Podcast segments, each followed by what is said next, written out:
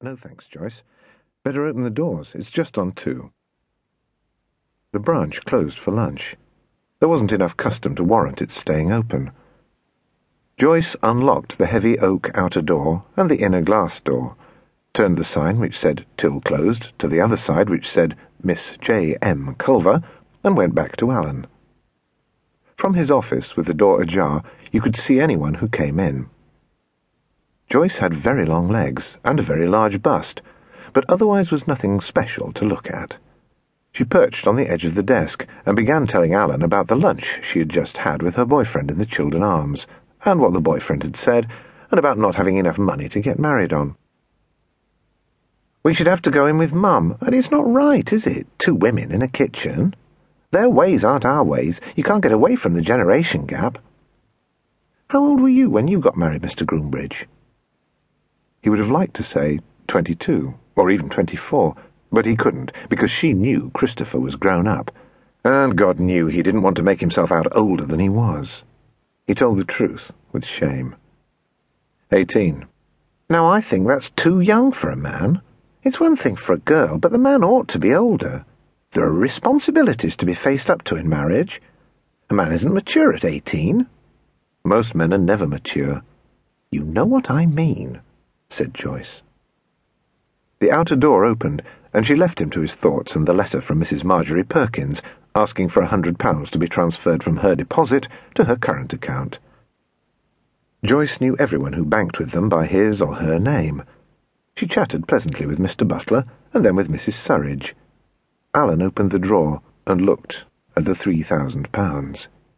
He could easily live for a year on that. He could have a room of his own, and make friends of his own, and buy books and records, and go to theatres and eat when he liked, and stay up all night if he wanted to. For a year. And then? When he could hear Joyce talking to Mr. Walford, the Chiltern butcher, about inflation and how he must notice the difference from when he was young, he was about thirty-five, he took the money into the little room between his office and the back door, where the safe was. Both combinations, the one he ought to know and the one he oughtn't, were in his head. He spun the dials and the door opened, and he put the money away, along with the other three thousand, the rest being in the tills.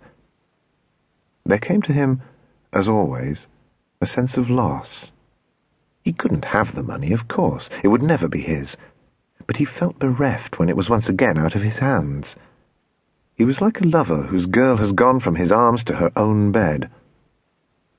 Presently Pam phoned. She always did, about this time, to ask him what time he would be home. He was invariably home at the same time, to collect the groceries or Gillian from school. Joyce thought it was lovely, his wife phoning him every day, after all these years. A few more people came into the bank.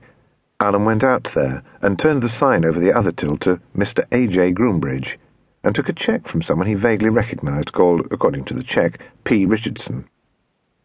How would you like the money? Five green ones and three portraits of the Duke of Wellington, said P. Richardson, a wag. Alan smiled as he was expected to. He would have liked to hit him over the head with the calculating machine, and now he remembered that last time P. Richardson had been in, he had replied to that question by asking for Deutschmarks. No more shopkeepers today. They had all banked their takings and gone home. Joyce closed the doors at 3.30, and the two of them balanced their tills and put the money back in the safe, and did all the other small, meticulous tasks necessary for the honour and repute of the second smallest branch of the Anglian Victoria in the British Isles.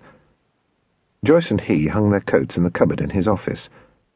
Joyce put hers on, and he put his on, and Joyce put on more mascara, the only makeup she ever wore. The evenings are drawing out, said Joyce. He parked his car in a sort of courtyard surrounded by Suffolk flint walls at the bank's rear. It was a pretty place, with winter jasmine showing in great blazes of yellow over the top of the walls, and the bank was pretty too, being housed in a slicked-up, L-shaped Tudor cottage.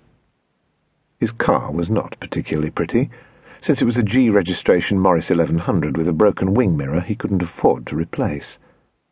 He lived three miles away, on a ten-year-old estate of houses, and the drive down country lanes took him only a few minutes.